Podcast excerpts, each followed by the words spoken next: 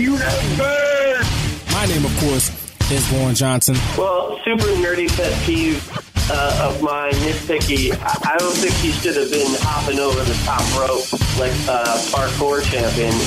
You got me mad now. What is your name? Here, as always, with my main man, Pots and Pans, Nick Pacone. That's me. A. I don't really know us like you think that you do. I'm Ryan Isley. What is he doing? Oh God! Is he the third man? He's the third man! What the hell is going on here? Straight Shooters is, the, I believe, the number one show on Wildfire Radio. I'm feeling good. No sleep, no food, no nothing. Just maniacism. Well, the spe- skeptics and all the people have a little bit of. Let me do this again. Oh, it's live, Hal. Sorry. What actually happened on the show? Nothing. Give me a hell yeah! I said, give me a hell yeah!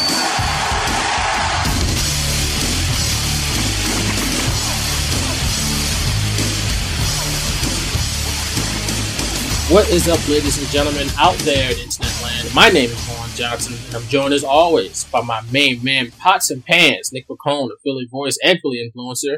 And you're listening to episode 237 of The Straight Shooters, which is available on a multitude of platforms all over the internet, including Patreon. You can subscribe to some, some of our exclusive content on Patreon, patreon.com slash shooters radio with a nominal fee, for the small fee of 199 Uh, obviously, we got a lot to talk about in tonight's show, episode 237. Uh, if you're not aware, I'm sure you, most of you are. Uh, it's a, it's a wild time in our country, and on top of the pandemic, there's a lot of other stuff going on too. And obviously, I got a lot to say. Before I get, you know, into it and all this and that, well, well, well, actually, we will talk about wrestling on this show, folks. Uh, just so you know, we're going to live commentate. I mentioned it last week. We're going to live commentate uh, each of the legendary trilogy, you know, match trilogy of matches between Ric Flair and Ricky Steamboat that occurred between I think 1989, all in 1989. Uh, starting tonight with the Chi-Town Rumble. Uh, well, next week we'll do the Clash of Champions, and then the week after that we'll go into the Wrestle War match they had to wrap up the whole trilogy. But uh, so we will live commentate that. Uh, it's not going to be a uh, a uh, humorous time. It's going to be watching one of the be- you know three of the best matches in wrestling history, honestly. So we're going to just sit back and be fans and enjoy ourselves when it comes to that. But uh, before I, like I said, we talk about current events. I wanted to turn it over to my good my good brother Nick and really check in with you. How you doing tonight, my good brother? Well, we are in the middle of, uh, you, like you said, crazy times, and we're on the also in the middle of this crazy string of weather that we're having. We're supposed to have severe storms for like three or four nights in a row this week. Uh, so hopefully, during the course of this podcast, we don't lose power. And uh, you know, I'm I'm I'm holding out hope for that. But the more important question, Vaughn, is how are you doing, my friend? First off, it's hot, like you said. it's hot. It came quick. How hot it is all of a sudden, and there was a crazy thunderstorm yesterday uh, for like a half hour. It was like a hurricane outside of my girlfriend's house. It was wild, and we did lose power for like oh wow, uh, maybe two three hours maybe, and Ooh. it came back. I think we lost it around like uh, maybe one or two maybe, and it came back right right before four. I know that much. Uh, but we were out of power for a little bit, but it came back, and uh, so yeah, I was good, standing but... in front of my glass sliding door, just making sure there were no tornadoes, just in case. Know, I was looking out the window, and it was like, oh, it's not safe to even be outside right now. like no, to get like, no. oh, you might get soaked and wet. No, you might get taken away by this wind. It was like 60, 70 mile per hour winds out there for like, and it's only for like 20 minutes, but that's long enough. You know, up here in Philly, I don't, you know, we have listeners all around the globe, obviously, but uh, we're not used to that type of stuff up here in Philly. I tell you that right now. If you're from Florida, if, if you live in a tornado alley, first off, good luck to you surviving those natural disasters. But um, we're not used to that up here in Philly at all. like, no. if it's a strong gust, we're like, ooh, let's get in the house. Like, nah. Just like yeah. y'all down south, you're not used to the snow. Yeah, right. we're not used to them gusty winds and those types of storms. We was like, ooh, y'all probably see it and be like, ah, that wasn't nothing. But for us, it's like, hey, what, what the hell? And it's the exact opposite for us when it comes to snow. We see an inch of snow, it's like, whoa, this is just, you know, this is just April, you know. Yeah, exactly. And for y'all, it's like shut the whole city down. It's snow. So yeah, that's funny when like, and the, it's funny because the Canadians make fun of us because they think we can't handle snow. But it, it's funny how how we uh, go down geographically, how how right. different our uh, you know weather patterns can be from year to year. It's all relative, right? That's what they say. Uh, but on a more serious note, um, like I said, if you haven't been keeping up with current events, uh, I don't know what you've been doing for the last week. Uh, plus, you know, since uh, George Floyd was murdered in Minneapolis by a police officer last, man, not this past Tuesday, but last Tuesday? Or yeah. something like that? Yeah. Uh, and since then, all hell hell's broken loose.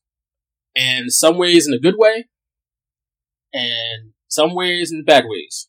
Because obviously there's, and I saw Nick, you, you saw you know, and you, you know, tweeted a lot of stuff people are out here peacefully protesting because we're fed up with that type of stuff, obviously. We've been fed up as black people. You know, this police brutality stuff isn't really nothing new to us, unfortunately.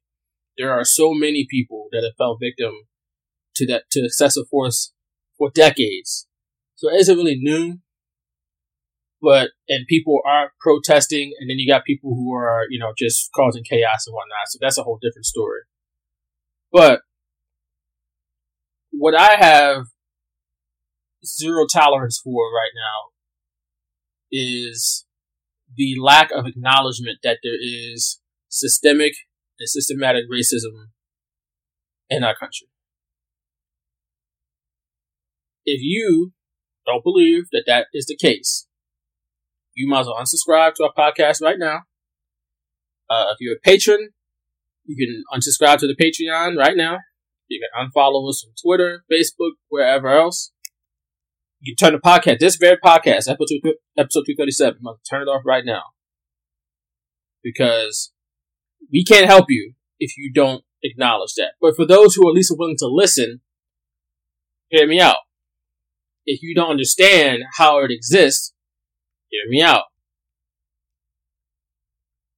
It exists in our country. It has existed for since pretty much the day African Americans were brought here in the 1600s. For Africans at that point, we weren't African Americans yet.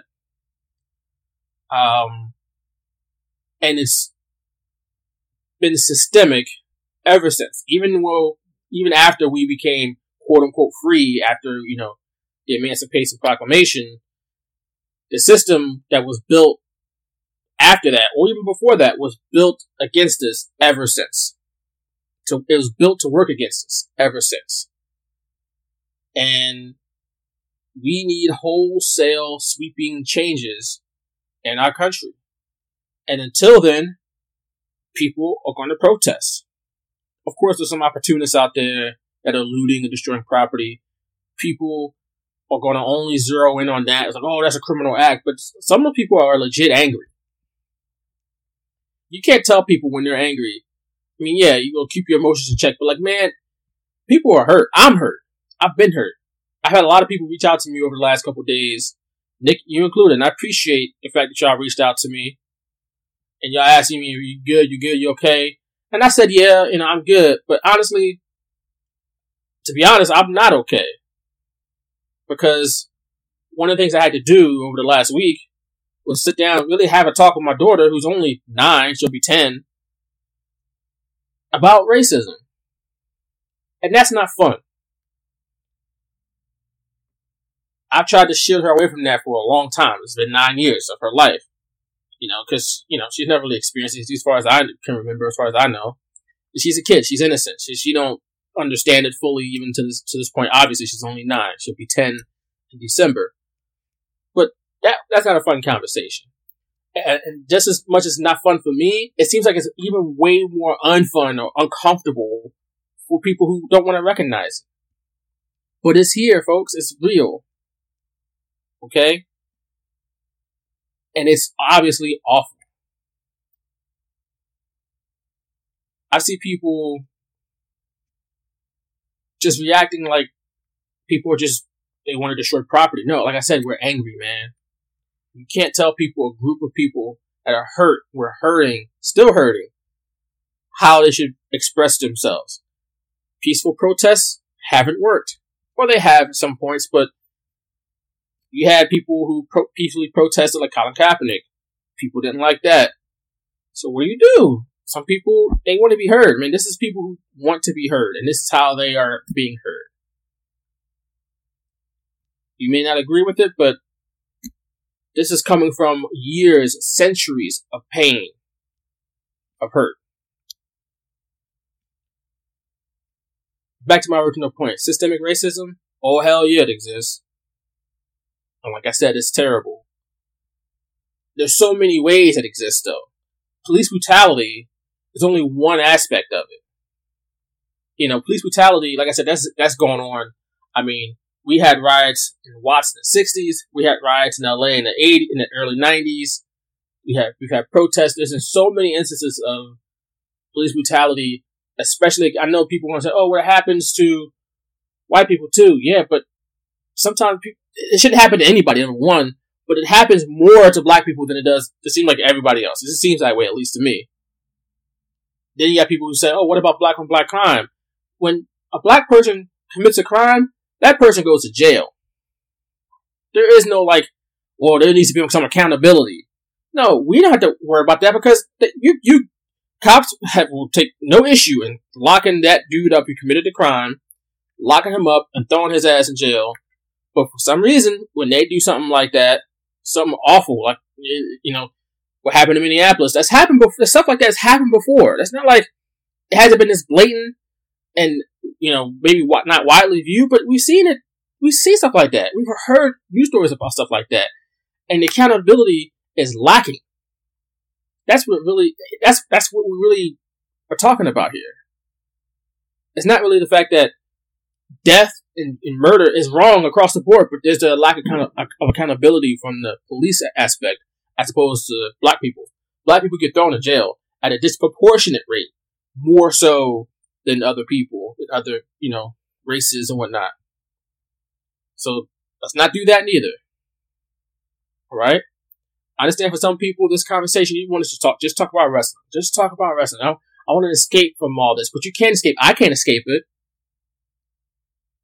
This is my reality every day as an African American in the United States. Country that I was born in, by the way. I know some people might say, go back to your country. And then, this is my country. And my country has been treating people like me unfairly for centuries. And it's not right. Obviously. I mean, that goes without saying. Like I said, but police brutality is just one aspect. It's a system. I'm trying to educate people. I'm trying to tell people like this is just one example. I'm gonna give you one example of how systemic racism exists. You go in a neighborhood, right? Black neighborhood. What's there in the black neighborhood besides the people? Honestly, not much. You won't see too many jobs, not too many rec centers for the kids to go to, libraries so they can go read and stuff like that. And when you don't have, you know, the schools aren't that good, you don't even have as much as public pools in a lot of these neighborhoods. So when people don't have any opportunity and no education, what do they typically resort to? Crime. And obviously, yes, there are people out there who are just flat out crooks. They just they just love the life of crime. But there are a lot of people who are committing crimes a lot of times, whether selling drugs or stealing from somebody. They do it out of desperation. They do it out of survival. I don't have money. I gotta eat. I gotta feed my kids. I, they gotta eat. Well, I gotta get this money. They don't even, they might not like what they do. They don't condone it, but hey, this is the only opportunity I have to put food on my table. Yeah, it's wrong, but it's out of survival. It's out of desperation. So what happens when you have a whole neighborhood like that? The entire neighborhood that's riddled with crime, drugs, poverty. Now, like I said, the whole neighborhood is messed up. This is where the systemic racism comes into play because now the property values of that neighborhood drop significantly. They just keep going down and down and down and down, and nothing changes. All they do, all the system does, is arrest people. Just lock them up. Oh, you commit the crime, do the time. There's no help. There's no, you know what? Let's lend a hand out and help these people. Try to uplift them. No. It's just, let's send in more cops, round up all the, all the black people who commit the crimes, throw them in jail. Like I said, there's no extra, you know, programs being put in place. The programs that are in place are probably really strict and really hard to get into. I mean, it's so many hurdles thrown in, in the way. So that, like I said, the property value goes down. The neighborhood is a mess, and the property values because there's no resources put back into these neighborhoods. They don't care. The property values sink to a point that somebody can come in, rich white developer, more often than not, come in, buy up the entire neighborhood, move all the black people out, tear down the old the, the houses, rebuild it with nicer, newer condos or whatever townhouses, charge so much money that the old black families that live there can't move back in because they can't afford them.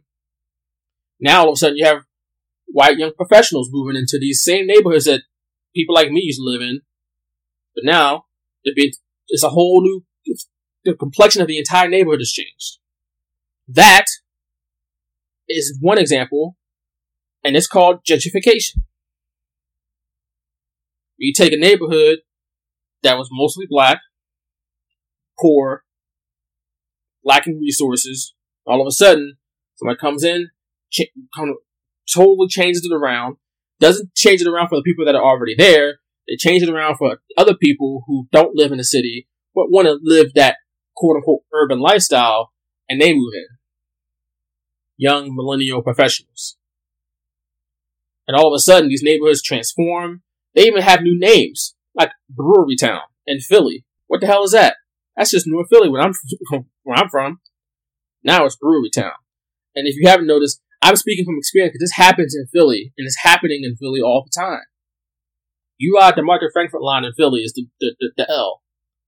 And if you're going westbound to eastbound, so let's say you're at you're downtown at 15th Street, and you're on the L, and you come out of Spring Garden, you're seeing okay, a little bit of gentrification here. You go to Girard, Berks, you see it's all gentrified. But the more, the further east you go on the, the Market Frankford line, the neighborhoods get worse and worse and worse. That's only because gentrification hasn't quite spread up to those neighborhoods yet. But it's going to. You look at Kensington right now. Kensington and Allegheny. The L stop there. Those neighborhoods, man. It's, you go to, if you, it ain't super safe. I, I mean, it's, it's gonna be startling if you were to do this, but if you have never been to K&A, as we call it, Kensington and Allegheny, it's like something out of a movie. I've been down there like twice. It's something out of a movie. It's that messed up. Like I was there for like five minutes, and somebody got arrested like within five minutes. Like they were trying to rob. I think they were trying to rob Walgreens. It's on a corner, and they got arrested. It was just crazy. It was like, wow, this is nuts. I was only there for five minutes, and I'm from the hood, and I was like, even I was like, wow, this is a lot. Okay, nothing is being put into that neighborhood as we speak right now. But eventually, guess what? Someone's gonna come in, change the whole neighborhood, and it's gonna look totally, probably totally different in 10, 15 years. That's just one aspect. How about another aspect? Okay, maybe that won't do it for you. How about the war on drugs? Remember when crack hit, Nick? In the 80s? That was mostly in like inner cities, you know, black neighborhoods and it hit hard. It hit real hard. It destroyed like entire generations of families. Like it was just, it was horrific. And crack's a lot here, and it's still horrific. But what was the solution? So the, they, it wasn't how do we help these people? Is how do we win this war? It was a war because black people was mostly smoking crack, unfortunately. But cocaine, there wasn't a war on cocaine even though it's the same drug. Crack is cocaine. It's called crack cocaine. But one is more expensive and is used by generally people with more money. Crack is a cheaper cooked up form. So what did they do? They just took people, locked them up, didn't get them help, didn't get them rehabs, and entire neighborhoods were destroyed. Fast forward, here we are, let's say 30 years later, we're in the middle of another big drug epidemic. Heroin. Which, let's be honest, heroin's been around before crack. Heroin was around in the 70s. Nothing was done about it. But what's different between, what's different between the 70s, you know, when heroin was real bad, especially in New York, and now, heroin has affected white people in suburbia, in small towns. They come into the city to get some heroin, and that, that that's also partially due to big pharma, oxycontin, oxy, you know, stuff like that. That's you know what gets them hooked on to the you know to those uh, the opioids, I should say, and that leads to heroin. But they come into Kensington, start using drugs, start using heroin, and they don't even they never leave. They're just there. Now it's a it's a real issue. How can we help these people? Now they have safe injection sites and they're doing all these different things. Which, I mean, it's good. Honestly, I'm all for helping people. But it's just funny how the narrative has changed, depending on who is being most affected. When it was 30 years ago, it was lock them up. You know, these are just junkies, get them off the streets. Now, I mean, there's white people from suburbia, and you'll see it. It's, it's affecting small white towns. You got West Virginia. It's, it's a lot of places in West Virginia that's been hit hard by it. Ain't a lot of black people in West Virginia, but like, and even the surrounding areas in Philly. All of a sudden, it's like, how can we solve the issue? There's no war. It's let's get these people help. Which at the end of the day is good. I just wish it happened 30 years ago when a lot of black people was hooked on crack too.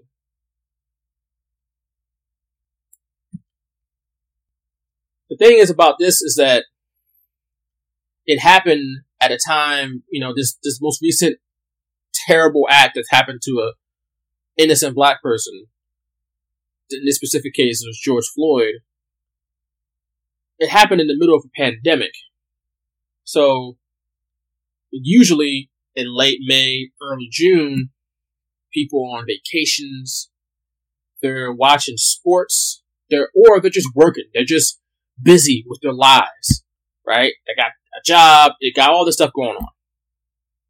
But now, we're in the middle of a pandemic, which, you know, reminder, we're still in the middle of a pandemic.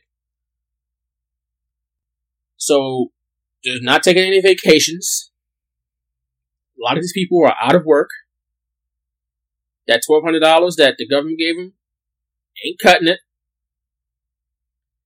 And because they're not at work. They're not distracted. They're not on a vacation. They can't just ignore it. They can't just live their blissful life of just like, hi, and be secluded from everything.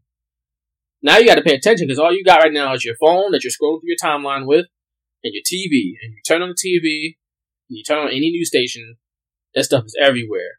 And you scroll through your timeline, this is everywhere. And I think that it's kind of illuminated this issue that's existed for decades to a lot of to a lot of white people, honestly.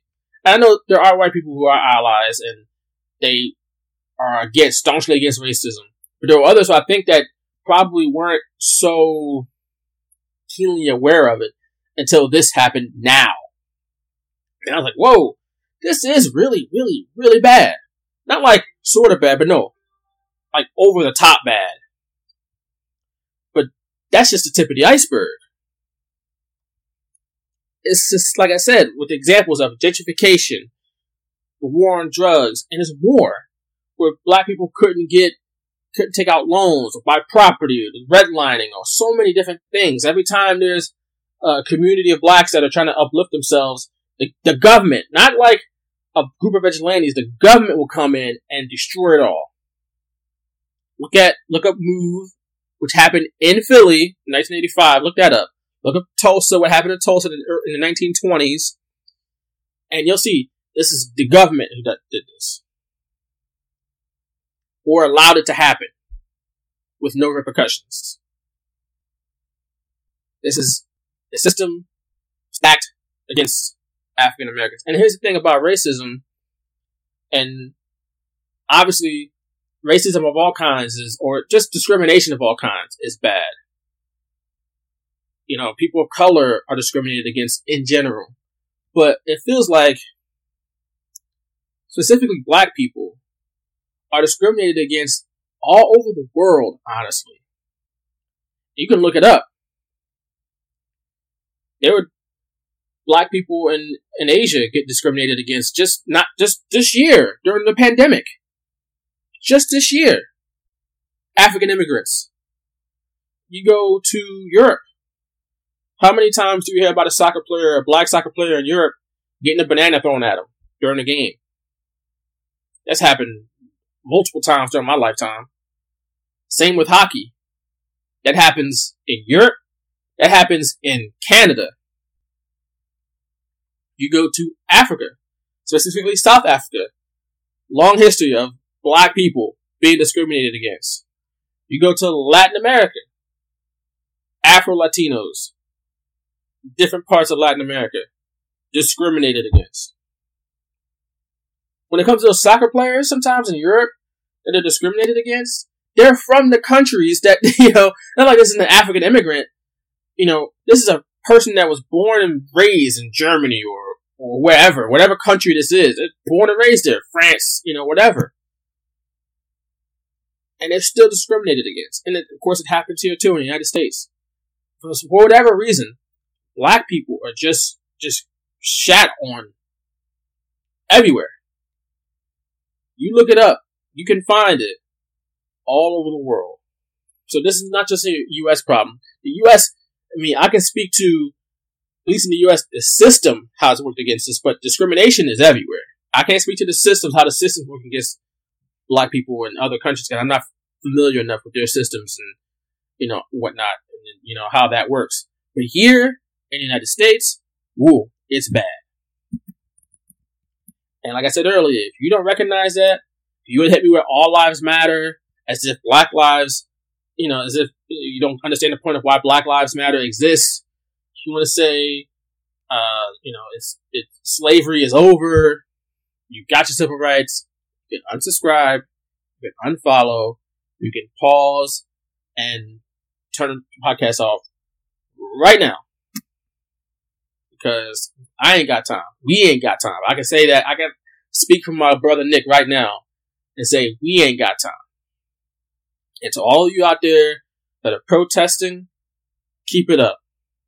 Because our voices got to be heard. My girlfriend was out there this past Saturday, last Saturday, downtown. Obviously, before things got, you know, crazy with the police and the riots and the looting, she was peacefully protesting. But, you know, I was, I had Gabby. I didn't want to, you know, take her out into the protests and whatnot, but, so I didn't go. But, it's going to continue. This is just the beginning hopefully it's just the beginning of actual change. There's been, you know, people can say what they want, and but this time, it, this is it. This is like it feels like this time around, black people are at their wits' end, especially now because we're in the middle of a pandemic and a lot of these people are out of work, and they're flat out like they broke. You know, that twelve hundred dollars didn't go to him. They couldn't stretch it that far because how could you? It's twelve hundred dollars the government handed out hopefully, I, I hope. Am I optimistic? Not necessarily, honestly, and that's sad because I want to have faith in my country that you know that I've born and raised in that we can eventually get this right. But there's a lot of people out there who oppose just you know making these reforms and making these changes. A lot of people out there who do. But hopefully this is a tipping point. Hopefully this is like I said, just the beginning of real reform. As far as the first step is reform in the police. The, the other things that happen in our country, like the system working against you, that's going to take longer to, to fix, honestly. But the first step will be reforming police, this police reform as far as who they let in amongst their ranks and destroying that code of silence that they have. It's so funny to me about police is that they rely on the neighborhoods and the people snitching. They rely on that to build cases against people. They want you to cooperate so much. You know, cooperate with us. Please come to us, talk to us, give us information. But when it, when it, when their own does something, they don't say anything. You got hardened criminals who lead criminal enterprises, stone cold killers who will snitch more than the police. Which is backwards, right? You would think the police would be the first ones to to right or wrong, to call out a an injustice. Once that that doesn't happen, and once that changes, once that code of silence is broken, that's when you can start really making some changes in the police department. That's just again, that's just that's just one step. That's just one of many, so many things that had to change. So again, shout out to all the protesters out there. Keep fighting a good fight, and pay our respects to the families of George Floyd, Breonna Taylor, so many others out there who, uh, you know, who have suffered these terrible losses at the hands of the police and whoever else. You know, you had um, Arbery, Ahmaud Arbery, who you know wasn't even police related, but still, it was just senseless and it was a murder and it was a hate crime, honestly. Um, so yeah, heart goes out to all those families and all the people who were, who were out there protesting got arrested for no reason, just peaceful protesting. It's just so much. It's just I, I I got so angry with the other day. I think it was Tuesday. I got really, really angry, and I just like I can't take this no more. I had to kind of like try to shut off social media and try to distract myself because I just go crazy thinking about all this stuff, man. But you know, I try to hold out hope. Like I said earlier, I, I want to hold out some hope. Maybe not a lot, because this is still the United States of America. Some hope that this, hopefully, this is a point where, because as much as people like stuff has happened to like George Floyd and like I said to other people where they, they senselessly just murdered for nothing, innocent people, Eric Garner, Trayvon Martin, all this stuff has happened before the the reaction hasn't been so widespread like this one has been. Where there's literally protests in all 50 states. There are protests in other countries. You know, like the UK and stuff like that. And it's just like, wow, this is this is different. Again, part I think part of it is because we're in the middle of a pandemic, but it's nice to see that when people do see that something has happened, maybe they didn't see it before because, you know, they had lives and just they just were maybe they were willfully ignorant or they just didn't see it for some reason. But now that they did see it, they're like, "Yo, this ain't right. We got to right this wrong. We got to fight for justice on this one." So I am happy to see that, and this is different from the other times that I've seen this stuff happen. Let's just keep it going, man. Hope that, hope for hope, I guess. Uh, Nick, you got anything else to add to that before we uh, make an awkward transition to wrestling?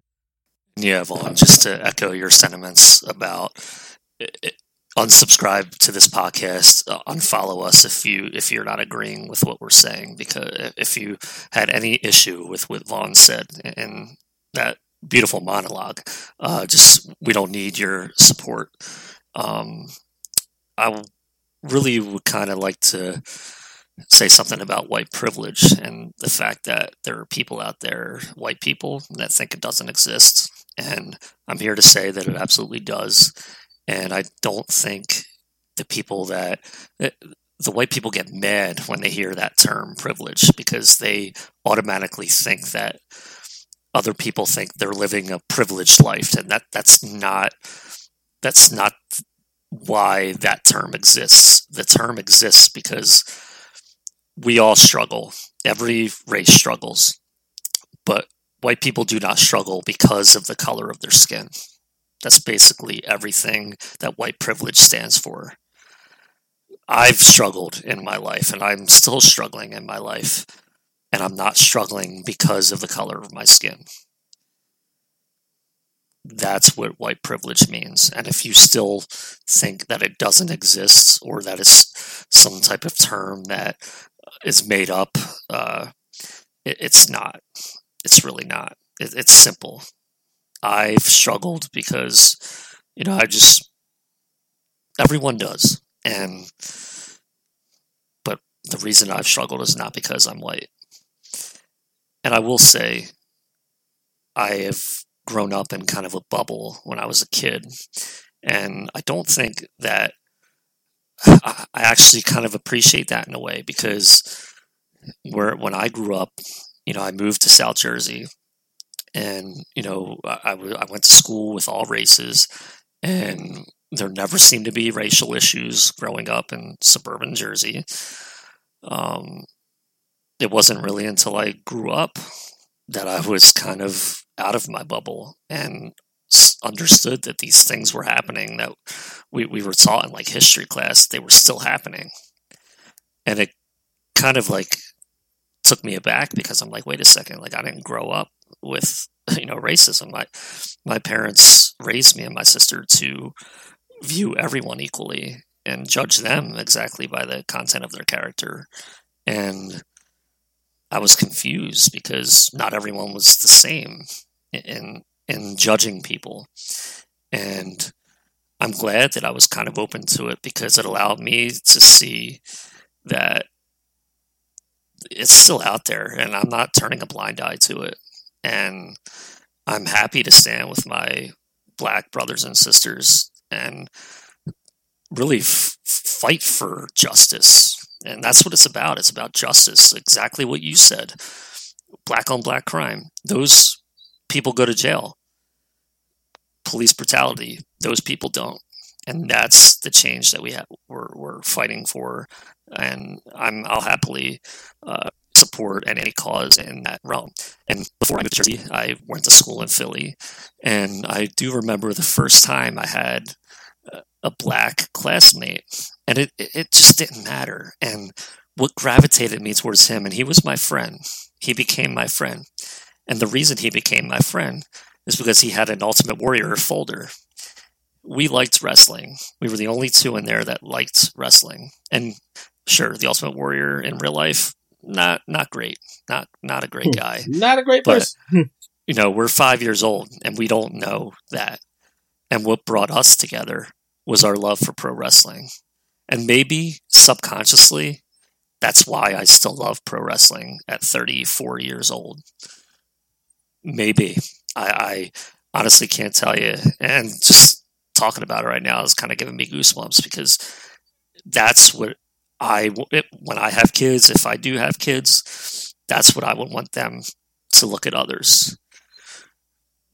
Become friends with people based on common interests. Don't become enemies with people based on the color of their skin.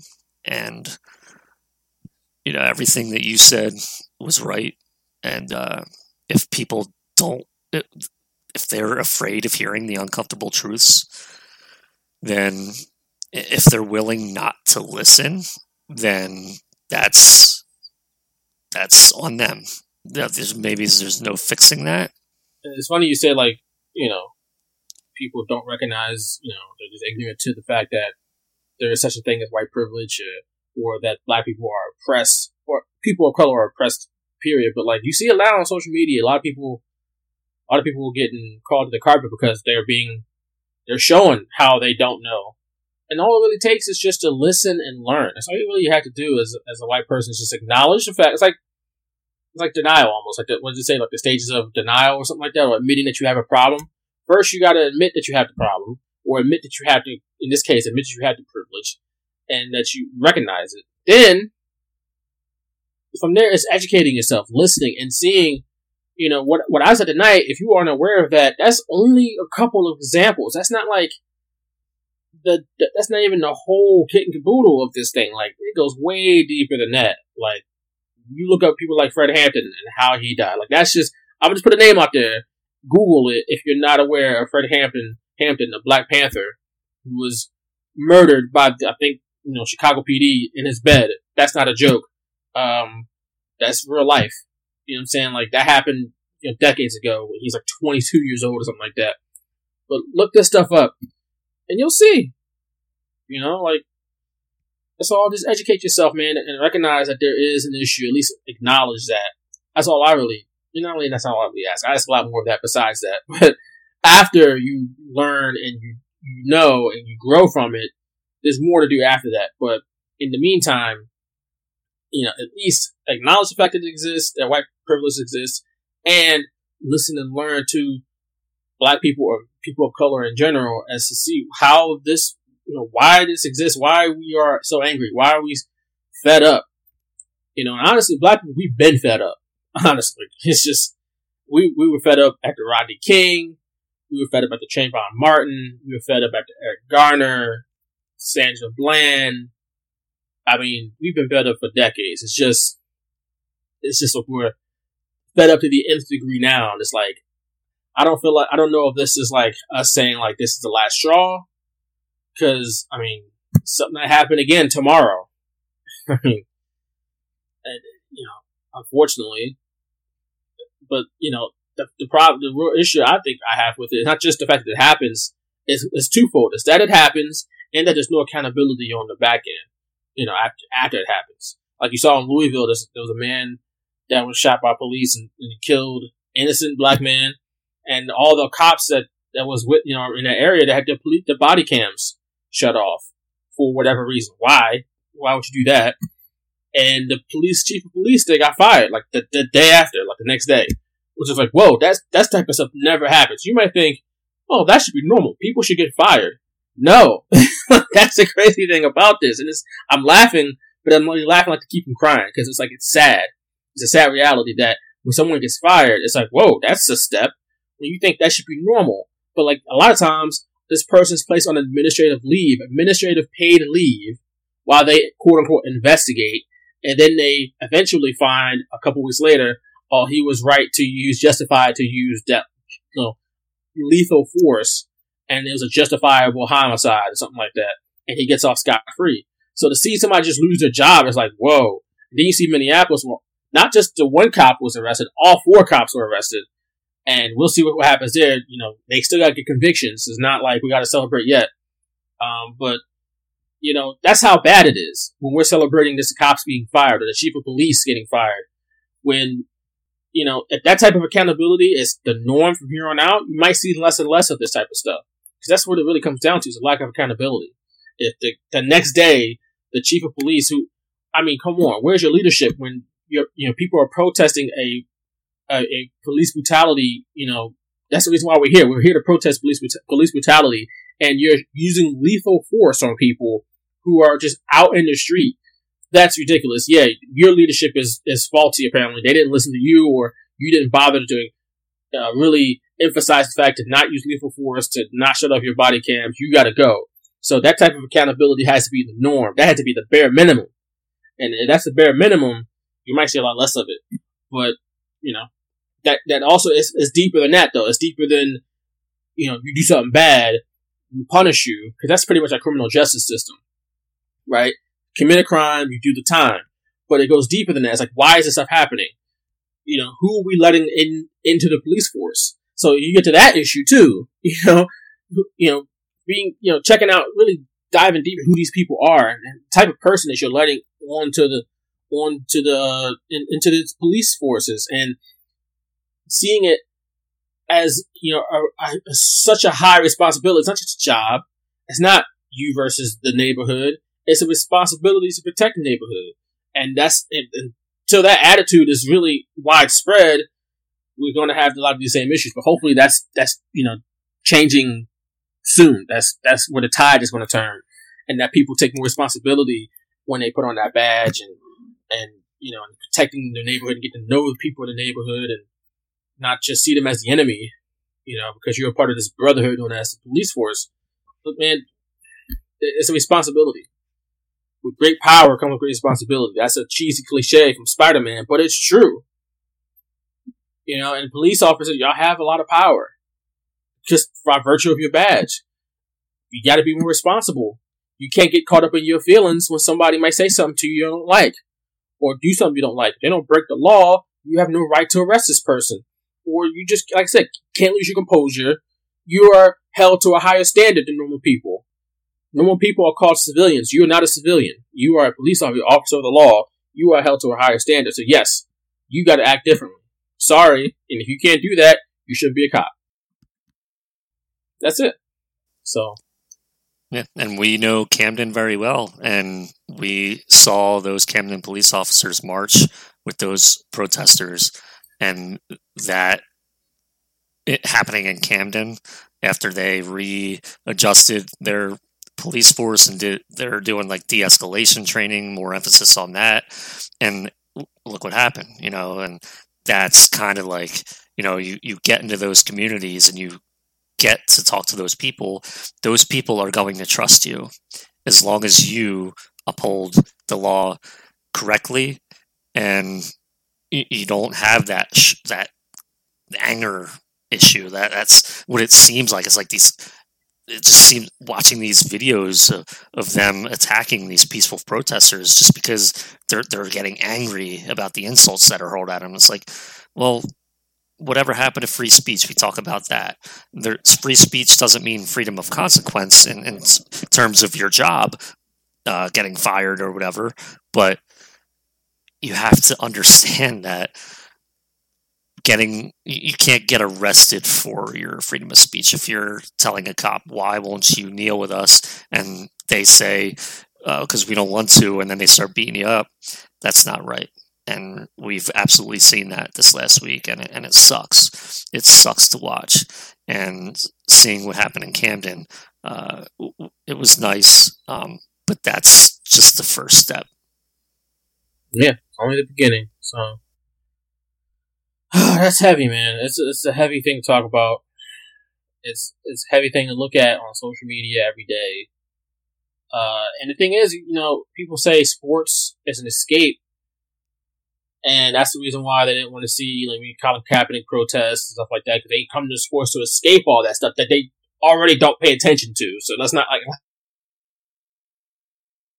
like y'all look at it all the time, and then you don't look at it when you watch sports. You don't pay attention to it anyway which is the reason why we have a problem with it um, when you watch sports. But that's the problem. We see it in sports too, whether it's in football, whether it's in hockey, which is like it's coming out big time now in hockey that you know it can be very unwelcoming to minorities, specifically black people.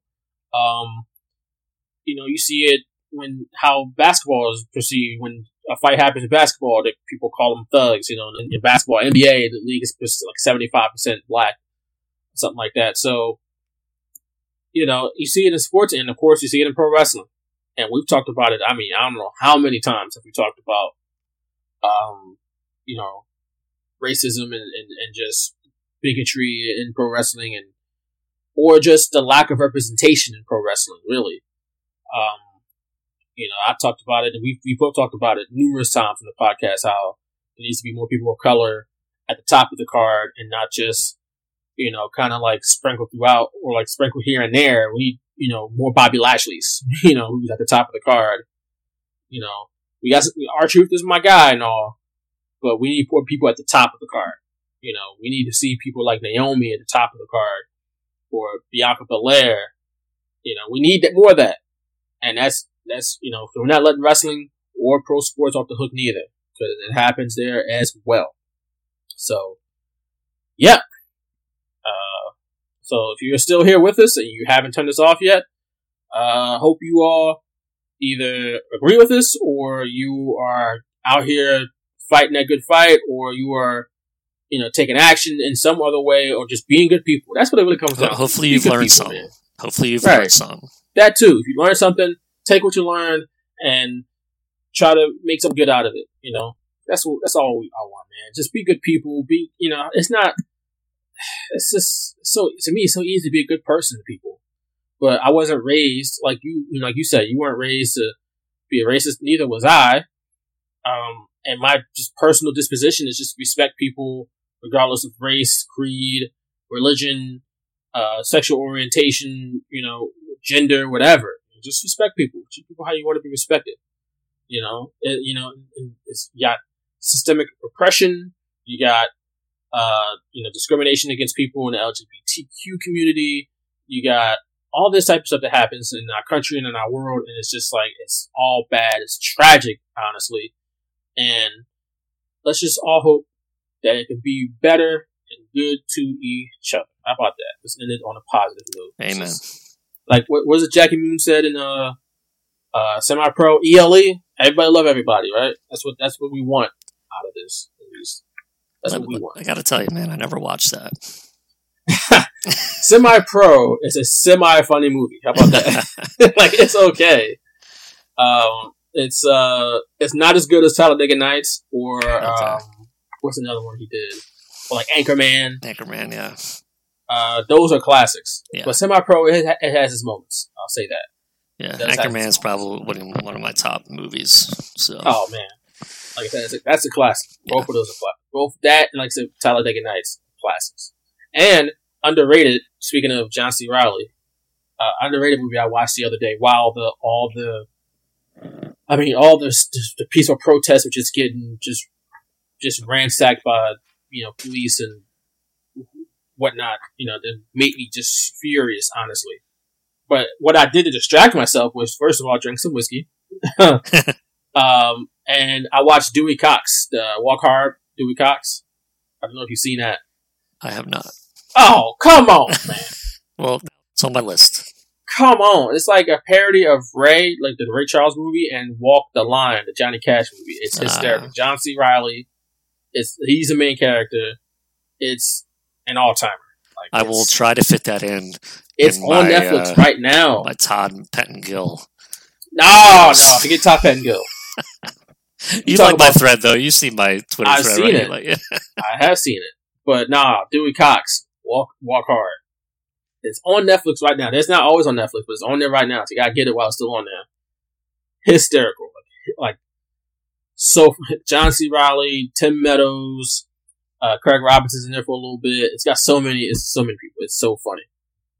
Got it. Check that out. Even for the the, the, the listeners out there, you want to get distracted at least for a little bit from the BS going on in our world. Um, but even still, man, like I said, once you you know not stressing yourself out, looking at your timeline, Mm. you know, try to you know make yourself happy in some way. But obviously, it's hard. It's, it's understandably hard. I felt, like I said, a lot of people reach out to me the last couple of days, wondering if I was okay. You know, people they openly said, you know, my Slack channels at work, like, hey, man, uh, this, I'm not feeling good right now. I need a mental health break. This is crazy. Like, it's uh, it's rough, man. So I lost. I had to de- defriend a couple people on Facebook. like, you know Yeah, what I'm saying? Because it's just, I can't friend you. Can't. and It can't happen. I don't blame you. Same thing with me. You can't be on that other side of this. There is no sides to this. Honestly, Nah, exactly. racism and oppression is bad. So how can you be against? How can you not acknowledge this or be against the tactics that are being used by our government right now? Uh, and, and don't you- be so blinded because you, now you're mad at the rioters, but you're not listening to why it's happening. You know, why it's happening again. Like you don't look at you look at the act, not why they act. Not you look at the action and not why it happened. Just like the war on drugs. You just looked at this person's using drugs. Arrest them. No, why are they using drugs? How like get them help? Like try to do this, do this. Why are they committing crimes? You know, a lot of times you see people committing crimes. They're hurt. They they just people who join gangs. A lot of times they don't have a family of their own, so they join a gang because that's the only thing that they that show them love. You know what I'm saying? How about that? How about you know therapy, mental health, all this other stuff? So you know that's again not just get sidetracked from fun stuff, but this is keep coming back to it. It's just it's a real thing, man. So take care of each other, folks, please, uh, and be be good people to each other. But um, awkward transition time. Like I said, it's going to be an awkward transition, regardless of what else we talk about, because it's not nearly as important as what we just talked about. That's obviously the most important thing going on in the world right now. But this going to lighten up the mood a little bit. We're gonna go through my Todd Pettengill thread, aren't we? We're not going to do that. Ah man, Uh, we're going to live commentate, as I said earlier, as I alluded to earlier. We're going to live commentate for the next three, starting tonight and for the next two weeks. Uh, each of the fantastic trilogy of matches between Ric Flair and Steamboat, starting tonight with the Chi Town Rumble, February 20th, 1989. We got it up on the WWE Network right now. One hour, 58 minutes, 23 seconds, if you want to join us. So we'll give you a quick second to get it all set up, get to that point Fortunately, WWE is at the chapters now, so you can easily skip to it. So it shouldn't take that long, honestly. But in case you, you know, hadn't got your computer up yet, you can watch along with us. One hour, 58 second, 58 minutes, 23 seconds. So this is going to be a quite a long match. The show ends at two hours, 29 minutes. We got like a 30 minute match here. But of course, this match is for the NWA World Heavyweight Championship. I believe Ric Flair comes in as the champion. Ricky Steamboat is the challenger. I can look it up just to be sure because, you know. I miss the title World Heavyweight Champion. I do too. This sounds so official. It, it does. And I never even realized it in the 90s, but WCW never called their champion the WCW champion. It was always the World Heavyweight Champion. The World Heavyweight And Championship. The WWF always called their champion the WWF champion. Yeah, because they're like, this is the promotions champion. Yeah. I don't know. But they did for a little bit. They did have, when when they first unified the WWE and the World Heavyweight titles in Yeah. 2013, Yeah. They called it the WWE World Heavyweight Championship, which I was cool with. It's like, that sounds very official. Because that's what it is. It's essentially, it's a WWE World Heavyweight Championship. I know they combined two names, but that's what it is. Like, okay, cool. It's And then It sounds cool, man. Right. Then when they did this brand split the second time around, it was like they they was like for whatever reason they just gradually took away from it. It was like WWE World Championship, hmm. and it's like why why not World Heavyweight? Like Yeah. why did you do this? And now it's just just a WWE Championship. It's like okay, I don't know why it couldn't have been a WWE World Heavyweight Championship because it's still a different lineage from the Universal Right. Championship. It's Right. a totally different thing. So whatever. But um, Universal Championship still probably a bad name. Yeah, and it's funny because they were at the drafts in 2016. They were, you know, Raw and SmackDown fighting back and forth who gets the champion. It's like, ah, we didn't get Dean Ambrose, but we'll just make our own champion anyway. Like, it mattered. the Universal Champion, champion of the universe, man. That's like the fight for the champion didn't even matter. It's because you were gonna just make one anyway on your Yep. own brand. Like, come on, come on, Yeah. man. Where's kayfabe All right. at? All right, so if you haven't caught up by now to one hour fifty three minutes, is it fifty three minutes? Let me check again. Fifty eight minutes and twenty three seconds. Uh, I don't know. You know, you're gonna get left behind because we're starting now. Uh, you had you can pause this. You could have paused this. You could have just, you know, I don't know, had it ready to go beforehand. But whatever. We're here. One hour fifty eight minutes twenty three seconds. Chi Town Rumble, nineteen eighty nine. Flair versus Steamboat. Uh, Nick, are you ready? Yes, sir. All right, we're gonna hit it in three, two. We'll- we'll count it down first, then hit it. Okay, you ready? Yeah. Three, two, one. All Yeah, right. Hey, Ric Flair's got theme music. Okay, Miss Steamboat. Or did the champion come first? I thought I saw somebody in the ring already. uh, ref or a wrestler. I will say this might be my Flair- favorite era of Ric Flair in terms of his look. Okay. Just the hair, man. It's the longest it ever was. I When lining the dial away, Yeah. he, he was styling profiling. No feathers at this point on his robe. Yeah, Steamboat's already in the ring. Oh well. He got the job jobber entrance, huh? the jobber entrance. At least uh, by the people that do the highlights for these on the WWE Network. Ooh, I don't think that was his wife. Oh, come on, Ric. you think that's the first time Ric Flair kissed another woman that, that wasn't his wife? Absolutely not. Speaking of wives, you see what Linda Hogan said on Twitter? Yes, I did. Whew, Linda Hogan, it, the apple doesn't fall far from the tree, darling. I will say something that I thought was kind of lame. I don't know how you felt about Tony Khan's response, but I just thought it was like he's trying to get some score score some points by I mean, p- a like, lot of people did that. yeah, like Hulk Hogan was never going to go to your AEW show, man. Like, what, why are you trying to? He shouldn't. He, he made it into an AEW. WWE. He made it into an AEW thing. I, I didn't think that was. I don't know. Yeah. It was just He's a weird. WWE contracted person now, so Well, that And was like when is Linda Hogan going to shows? Does she, does she go to shows they, like they're on her own? divorced Like, too. They're divorced. Like they've been divorced for years. she Like, keeps the Hogan name. like- well, for a Like, reason. over a decade now, they've been divorced. Yeah. I don't know. Here we go. It's just weird. Don't just don't make it an AEW thing. It was just weird to me. Very felt inauthentic in a in a way. There's my favorite title though. That belt. I can't believe it's Your not favorite? being used right now. Yeah, I, I gotta say it's All all time favorite that yeah big gold belt. yeah because there's none It's better. definitely- It's all gold. There's no like. I do like the version that had the red, the red. uh You know, like pins on it. I like that. guess yeah, that WWE had, but There you go. it's just all gold. Like it's big. It's got a cool crown in it. Well, we're on the call is Jim Ross and Magnum TA. And in the ring as referee is Tommy Young. oh boy, old Tommy Young. look at these ropes. They're so weird looking. Yeah, the colors are Blue, blue white, and yellow. match. yes.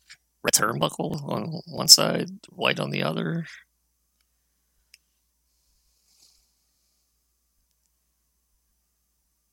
Again, this was February 20th, 1989, so this was even This is before I started only- watching wrestling. Only eleven days after I was born. Oh, wow. How about that? Who's that? Mike Mustard. Halfback. Okay. Let's look up Brad Muster stats while we're at it. You know I like looking up football player stats in wrestling. Yes. I love when All you do so that. Brad Brad Muster was selected in the first round of the 1988 NFL draft. So this was Another one. 80. So this is after his rookie season. Um, let's see here. He was a fullback. They had him as a halfback, but he was a fullback. Different positions for those who don't know.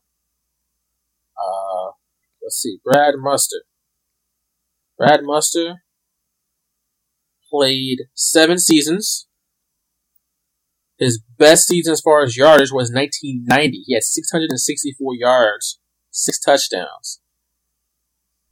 Hmm. His rookie year he had 197. 89, he had five touchdowns in 89, though. Hmm. No Pro Bowls, but he played, played had a decent career. He played, like I said, from 88 to 94. Uh, played for the Saints and the Bears. He got drafted by the Bears. He played for the Saints in his last two seasons. So. Brad Muster. Oh. Call out of passes, too, this Brad Muster guy. He almost had as many uh, receiving yards as he did passing yards, or rushing yards. Caught, he caught 200 passes in his career. How about that? He's a receiving back, too. Did he play with the Bears? The Bears. It's the only team he played He with. was, uh, Bears and Saints, yeah. ah, He was on that damn 88 team that won the Fog Bowl, the Eagles. How about oh that? man, Damn it. you will always find a Philly Damn. connection somehow. I love it. Damn Fog Bowl. Damn. 88, right? Yeah. 88. Well, I think so. I I'm looking at it up. I got it. No, you do. I got it. Let's see here. That was a divisional game. Yep. 20 to 12. December 31st, 1988. Hmm. Just February. This is, I got the hell beat out of them in the championship by the 49ers.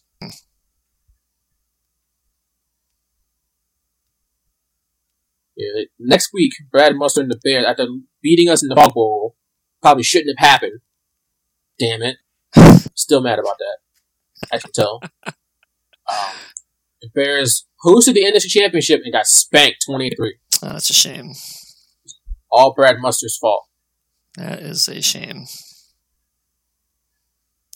It's back to wrestling. Here. Good luck to Nick Foles in I Chicago, by the way. I say that loosely.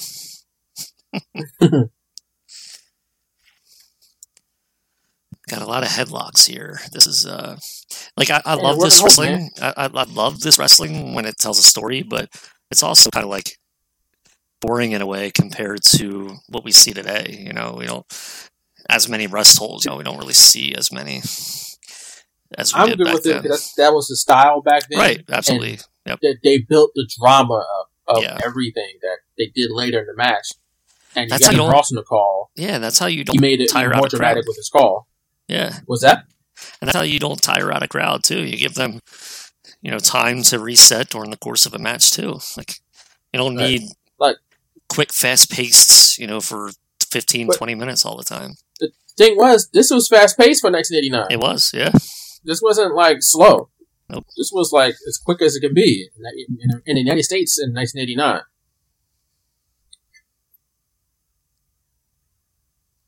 Ooh, look at that mullet Yeah, that- that guy like. That's about as long as my hair is right now. With that mullet or Flair's Yeah, hair? yeah. Both? Yep. I'm, I'm about Well, there. I mean the the front part is longer. My I've been growing. When's the the last time you had a haircut?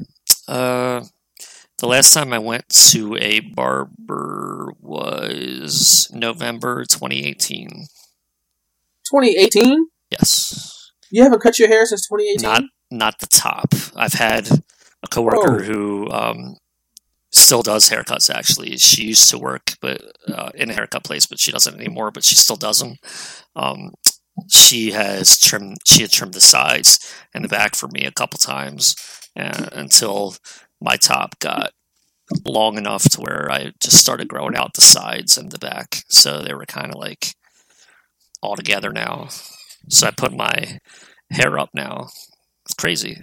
I don't think you've seen that because my hair was shorter the last time we saw each other. So yeah. I haven't had a haircut since like late February. or like, no, actually, it might be mid February. I remember I did get a haircut before I went to New Orleans, and that's like week after my birthday. That was yeah, like yeah, around my birthday, which is February 9th. But those out there who want to give me a present next year, uh, birthday's February. Look at Flair taking that bump with his butt up in the air. But I think that's the last time I had a haircut was before I left for New Orleans. So, yeah. because before the quarantine happened, I was about due. Mm, And that was like a month after my last haircut. That's, that's en- enough time for me. Like I was past due, if anything. And then we everything shut down. So it's been Hmm. since probably February since I had a haircut. So we're looking at four months. wow. Fantastic. Ooh, there it is. Yeah, I would have to get growing up. I got it. There it is. My favorite belt. I would have to get a, uh haircut every month or every five weeks or something like that, just because of the style I liked. But now I'm kind of digging the longer hair. I hate my long hair. I mean, not, I'm going to wait actually because even when they open barbershops, I'm not going right away. Yeah, yeah. The day I do it, it's gonna be like I might cry because I'm just so happy to get rid of it. Yeah, I kind of like doing my hair kind of like Adam Cole. My hair is not as long as his, but that's kind of like where oh, I'm at. Brad at. Muster sighting. Oh boy. But I said, be right here in the middle, like a man. like a man.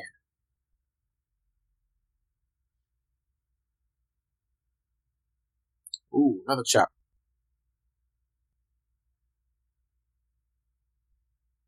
I always liked how Jim Ross would wouldn't say 1905.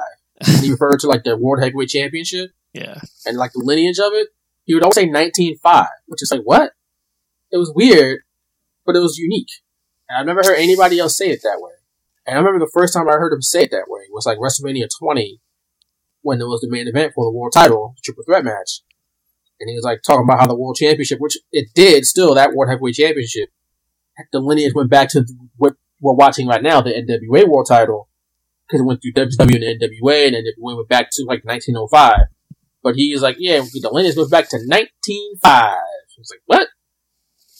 But it did, though. It does. I mean, I might say 1905, though. Yeah, I'm not a fan. 1905. That's just confusing. It is kind of weird. But it's, I don't know. It's cool to at least to know that, even if you said 1905, like, I think it's cool to acknowledge that the history is runs Yeah. that deep. Yeah, I'm not sure they would today. No. They, they never mentioned, like, well, I don't remember how far the WWE title goes back. No. What was it? Uh, I don't even remember who the first. 1963, I think. Who was the first champ? Bruno. Buddy Rogers. Yeah. Nature Boy Buddy Rogers. This is funny. 19, 1963. Isn't that a disqualification? Uh, Um, no, I don't think you threw him over the top rope. He just Oh, fell yeah, over the top rope. It's funny because I should know the first champion. Like I, I knew all my history for so many years, but now it just seems like a blur. There's some things I'm forgetting. Pretty sure it's 1963. Remember about that 50 years of for the WWE Championship, like that DVD. I remember they sent me that DVD in like in the holiday 13. And they were still sending people, sending the writers DVDs, physical DVDs, which now sounds like archaic. Yeah, But they would actually spend money to I send me used- stuff. I used to order the pay per view on DVDs through Amazon, and I would get them like, you know, whatever they would get released, like what three months later Mhm. for you know a used copy. I would go back and buy them for like 15 20 dollars Oh, just so I can I add them to my collection. yeah, when I first started covering WWE or covering wrestling, you know, in 2013, they would still send out, which like they stopped doing that by like 2016, 2017. like this is stupid.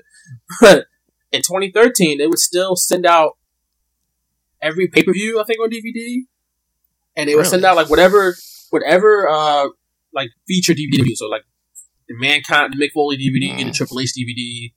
The top 50 superstars of all time. I got the top Madison Square Garden DVD, uh, In Your House DVD Hmm. uh, which I probably give to you. You probably would love it, even though it's it's all on WWE Network. Essentially, Right, it's like yeah. every in your house. yeah, I probably already Yeah. watched them all anyway. Right. So, but like that, they sent me the War Games DVD, which is actually really cool. The War Games DVD. I think it was hosted by Dusty Rhodes. I actually have that one. Yeah, I, I bought a lot of over uh, Amazon too. They they sent me like multiple copies of that. Like it was weird. They sent me like the Extreme Rules from like 2013 to 20 something like that. Like they sent me pay per views. They sent me like the best matches on Raw Nice, and SmackDown nice. from like 2013. It was like all this that they would send me, and I would watch it, and they would send it to me like in a package, and you know, it's like every month I would get something from them, and then like, and they would send me books too. That's they probably stopped sending me stuff in like 2015, 2016. I would say Mm. maybe 2016. Like by the time they started cutting back on their budget, that was like Uh, the end of sending me no pyro and no Yeah, DVDs that to time. Right. Ooh, big super, big suplex. But that's when they stopped sending me all that stuff. I still got some of that stuff on there too. Yeah, I would I would get these. I would get TNA DVDs too, just so I could have them as part of my collection when they would do it on like Kurt Angle and Sting and yes, even Jeff Jarrett and um, not really the pay per views though, uh, but enough to where like I thought my collection was one of the best wrestling collections that anyone could ever have. But it's funny Ah. because now I'm sure so many other people have better collections than I do. I would say you think your collection's good. I'm Right. sure there's somebody out there who would put your collection to shame. I mean, I did not tape Mania every Saturday morning, which was a huge oversight by me. But oh no, you know, someone has. Steamboat. oh, Steamboat is killing Flair with these chops. Oh, here goes Flair. Oh, here Yeah. goes up the top rope. He's gonna hit it. He's gonna hit it. Oh, we actually succeeded in this. Oh, never mind. is Steamboat doing? he was. he was uh, baiting him. I guess Ric- I've never seen Ric Flair actually Do a high perform at crossbody a top block. rope move. Yeah. Ooh. He always fails.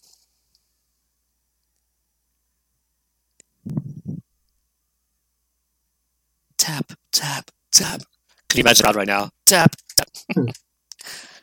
this is awesome. Right? That's all you get right now. Look at look at Steamboat trying to keep his shoulders off the mat. That is like great. That is like pure wrestling right there, man. That we just don't Babyface, see. man. Still fighting. Can't die.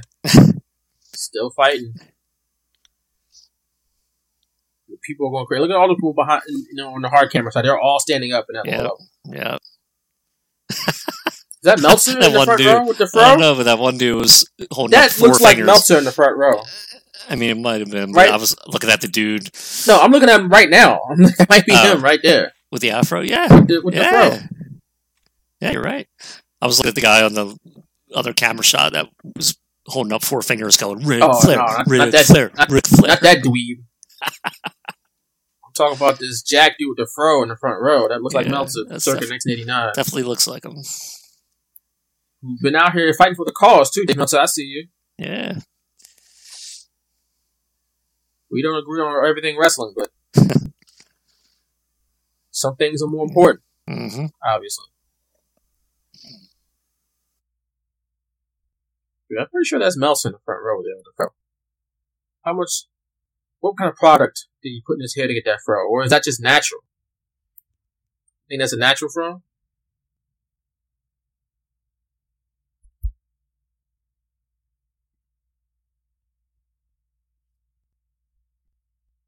There it is. Come on, ref, you're right there. There you go. Was he? I was gonna say what?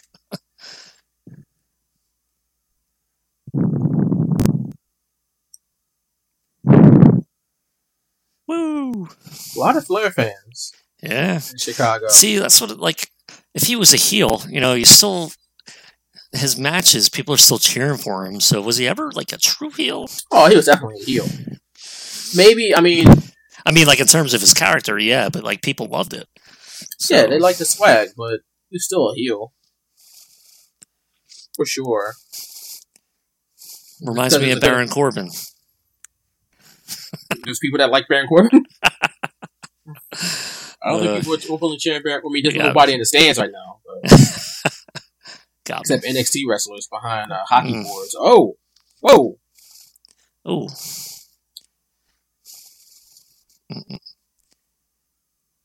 Flicking down on his head.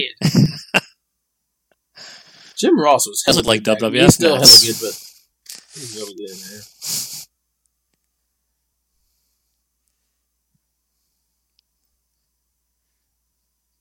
man, those chops. Ooh. You never like did not hear them over the TV. Thinking about these matches though, like they feel like a sport. They feel like two competitors yeah, at the top of their game, fighting it out for the richest prize in the industry. That's what I loved about 80s Jim Crockett NWA. It felt like a sport, especially when Mhm. it came to Flair and like if you had a hot opponent like Dusty or Steamboat, the heat and the emotion and the action was just Yep. is you know I, I miss that aspect when it's not super entertainmenty. It's, you know, obviously the action is the guys are more athletic and stuff like that, but there's something to what they're doing in this match. They're not doing nearly as much as those other guys, even though they were doing a lot for 1989, but not doing as much as the guys do today. But yet, it's you know you can feel that emotion, you can feel like the, the intensity, like there's real stakes involved. yeah, and Obviously, it's a war title match, so there's stakes, but like well, even like regular matches. authentic. You know, I'd watch this when it was on WWE twenty four seven on demand before the network, and I would just kind of be in awe at the crowd's reaction to this, how much it felt like a sport. Um, like you said, like two guys at the top of their game going like head to head. How different the presentation is, and like just that little the sh- shove from the ref, like that little thing. You know, it the crowd just ate it up, and it's so different now. And in, in a way, I guess it's better because wrestlers are making more money nowadays, but like that's good for them. But as a fan, you know, you're watching, and if you're a fan that appreciated the sport aspects, uh, there's really not many places to turn to nowadays to get that. New Japan really is the one that I would suggest to anyone uh, that would ask me. Is like, okay, what pro wrestling can I watch that doesn't feel fake? And I would be like, New Japan.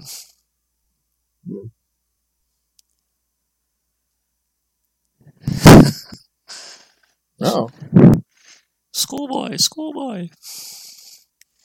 When did they start calling it a schoolboy? I don't even know. question. Oh, swing and a miss.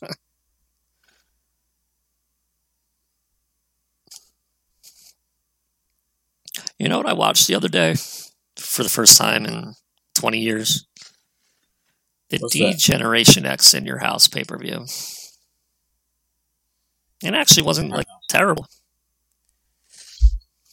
I remember for the main event, Ken Shamrock versus Shawn Michaels, Howard Finkel was like, "Oh yeah," Howard Finkel was like, "This bout is scheduled for a one-hour time limit." And I was like, "I miss those." Yeah. Up, his foot's gonna go on the Oh, there. Uh, uh,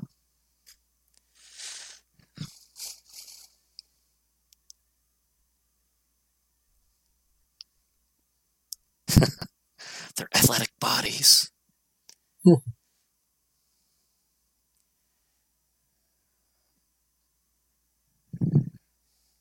They're perfect.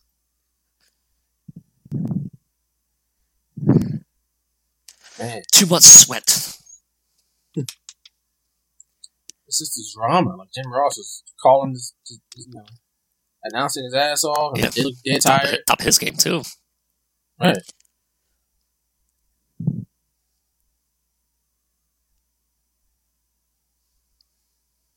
How about the career of Ricky Steamboat? I had these classics with Ric Flair. Maybe the best WrestleMania match ever against Randy Savage, arguably. Um, not my favorite, but in many fans' favorites and It's up there. many wrestlers' favorites. And then imagine him Ricky Steamboat was the third man in the NWO and not Hulk Hmm. Hogan. Here we go. Here we go. Crazy. Going for it all. Oh, Wow. if that isn't Meltzer in the front row, I'd be stunned. That looks exactly That's like got it. That's got to what he would look like in We, 1989. we gotta like peruse his timeline, search Chi-Town Rumble. Oh, Tommy Young. How does Tommy Young just find a way to get in the way? Why are you Damn there, it. Tommy Young? Damn it, Tommy. Like Meltzer's sitting next to Brad Muster. If that if that's Meltzer, I don't know what that's looks like.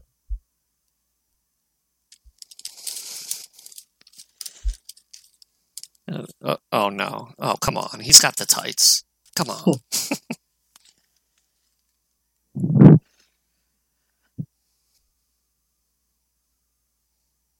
Tommy get the hell this out of the way. Oh, like this is the part cat. of the funniest thing to me. Where imagine in like sport, if the one rep gets knocked out, and they oh, just keep again. playing. Right. Just keep going. Yeah. Like boxing, that would never happen. exactly. Oh, Teddy Long. Oh, But he wasn't the ref. Right. Or But he wasn't. can you imagine a, a second referee coming to a boxing match and be like, "He's out of there. He's out."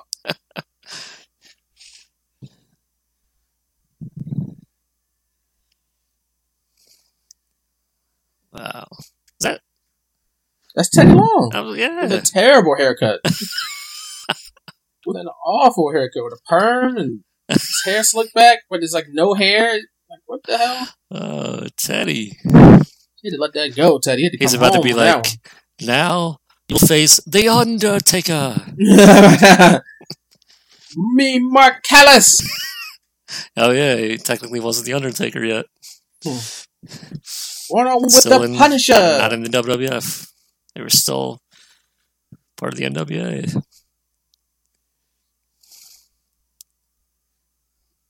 Man, he was quick to get in there. He was like, "I'm counting this shit." right? It's like Okay, I'm jumping in here and taking a spotlight. He's out. There will be no Dusty finish tonight, folks. no. It's going to be a champagne shower and locker room. Okay. Sure. Magnum Magnum TA. TA's mustache. Look at that stash. Magnum TA. And that hair, by the way. Yeah, he was a stud. He was a stud. What if he became, fake you know, that guy holding up the yeah, You see that guy in the back with the, the mock turtleneck and that ugly belt? Yeah, that like yeah. a toy world title? this freaking phone belts crack me up. Oh man. And that shirt, that mock turtle neck. Oh man, Bob Caudle. People title.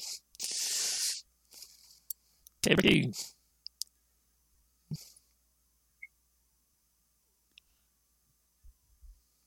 You know, what's funny. It's like I just noticed this too. when I think about it. How back in the day in sports, when a team won a championship, they didn't celebrate like on the court or on the field. They would go like straight to the locker room hmm and they would give them the trophy in the locker room. Right? Yeah, yeah. Which they don't do that anymore. They they they stopped. They did it up Uh-huh. until like, until like the nineties. Like I think from what I remember, the last Super Bowl to not celebrate to celebrate in the locker room was like Super Bowl twenty nine, like in like ninety four. But like, and you see everyone after that was like on the field, but like I don't know why they did that back in the day. Like it's so much better when teams are on the court or on the field celebrating the championship instead of in the locker room. I guess because like we're used to it in front of the fans nowadays. Right, but like Yeah. even at home, they would do it at home too. yeah, Like every Super Bowl, they would like leave the field and give the trophy in the locker room. yeah, It's like yeah. what? Yeah, But, like, know. You do see the locker room presentations when, like you said, let's say a team was the conference championship on the road. Mhm. They'll cel- they won't celebrate in that team's field. They'll go in the locker room. Like when the Rams won a couple years ago, they gave the trophy out of the locker room. Mm.